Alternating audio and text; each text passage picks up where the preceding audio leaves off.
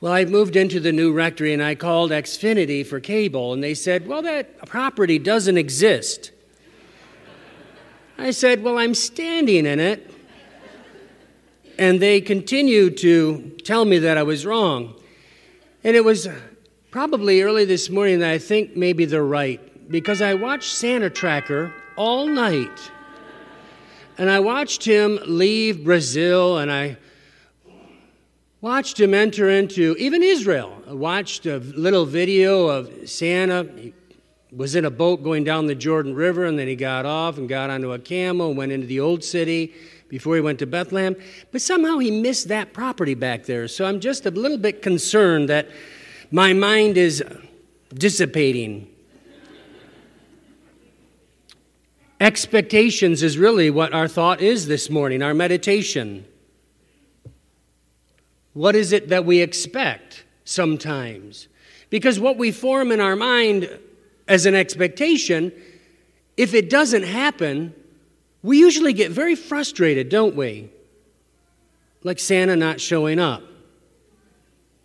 The expectation was, I've been a good boy. Clearly. so, when we think about what we're celebrating today, what does the world expect? What is exactly that we're looking for?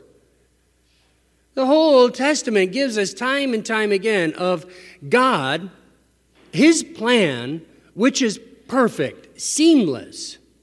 But the expectation of the people, more often than not, is so disoriented that it, it seems to throw God's plan into whack.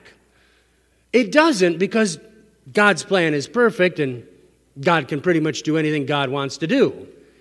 But when we look at our side of the picture, with our free will and the choices we make, it seems that we're always trying to thwart God's plan.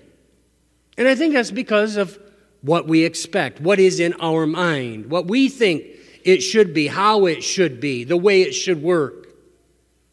All the scandals in the entire Old Testament, one after another. God picks these leaders, and what do they do?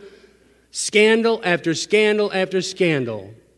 Even if you would have read the uh, genealogy of Jesus, his whole family line are filled with scandalous, sinful people until we get to a point, of course, where God begins everything anew with Our Lady.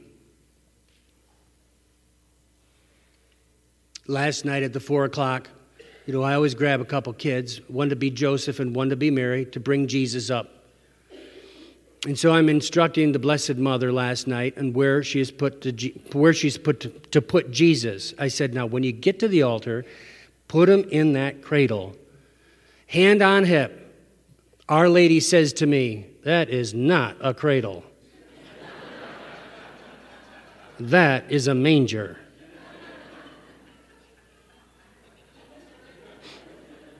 You know what it's like to be corrected by the Blessed Mother? Very humiliating. And she's right. So we have to ask the question what do we expect, and what is Mary doing putting Jesus in a manger? Because what is a manger for? Feeding animals.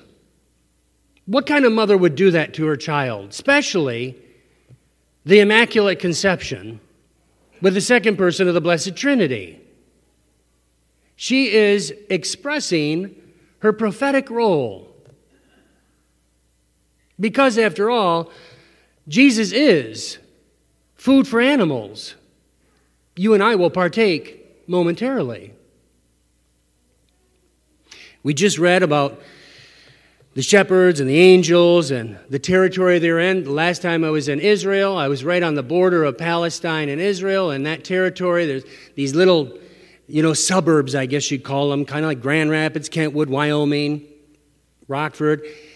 They all begin with Bet, house of, Bet Jala, Bet Safafa, Bet Sahor. Bet Sahor is where the, the shepherd's field is. That's where they're out grazing. Bet Sahor means house of vigilance. Bet is house of summer cottages. And it's anything but summer cottages, people. But Bet is the house of, and then we see Jesus being born in Bethlehem, house of bread. So, what Mary is doing is expressing what she knows deep down. He is to be the sustenance for the, he is born of the house of bread. He will be the bread of life. He will feed the animals, the animals that come to him. He will be our sustenance and our life energy. He will be the one that feeds us in this pilgrimage we call life. And so, our expectations of what God should be, you know, He should be a fix it man. I have a problem, I should go to Him, He should fix it, as if we're God. And yet, isn't that what that says when we do such behavior? The prophet, as we've been meditating all through Advent, told us that he will be Emmanuel, God with us. Not good luck charm, not Mr. Fix It, not vending machine God, but God with us. God with us in our scandals. God with us in our imperfection. God with us in our broken hearts. God with us in the muck and mire of sin that has bereft the human family since it began. And how is He with us? Mary's trying to tell us.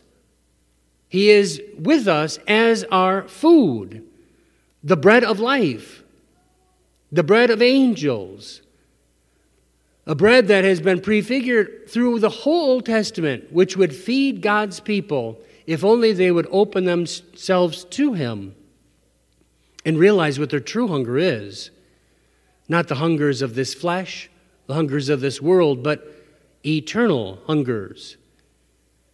What we're given today is a great image and, and, and fact of what God has always wanted for his people to be with us. And today, in Jesus Christ, divinity weds itself to humanity in such a way that you and I will no longer die. We will die an earthly death, a physical death, but we will no longer die because of this wedding, this union. Where we go, how, you know, where we will live for eternity, that's our choice. We choose to live with God, it's because we've chose to live with God here and now. But God honors our free will as he has in the entire Old Testament. Again, story after story of God's plan one way, people's plan another way. God always lets us win. Free will. So it's a great day for us to contemplate today what our expectations of God are. Will we accept them on His terms? We will, will we accept Him as He is defining Himself in this great revelation? He is with us, He is food for the journey, He is the bread of life.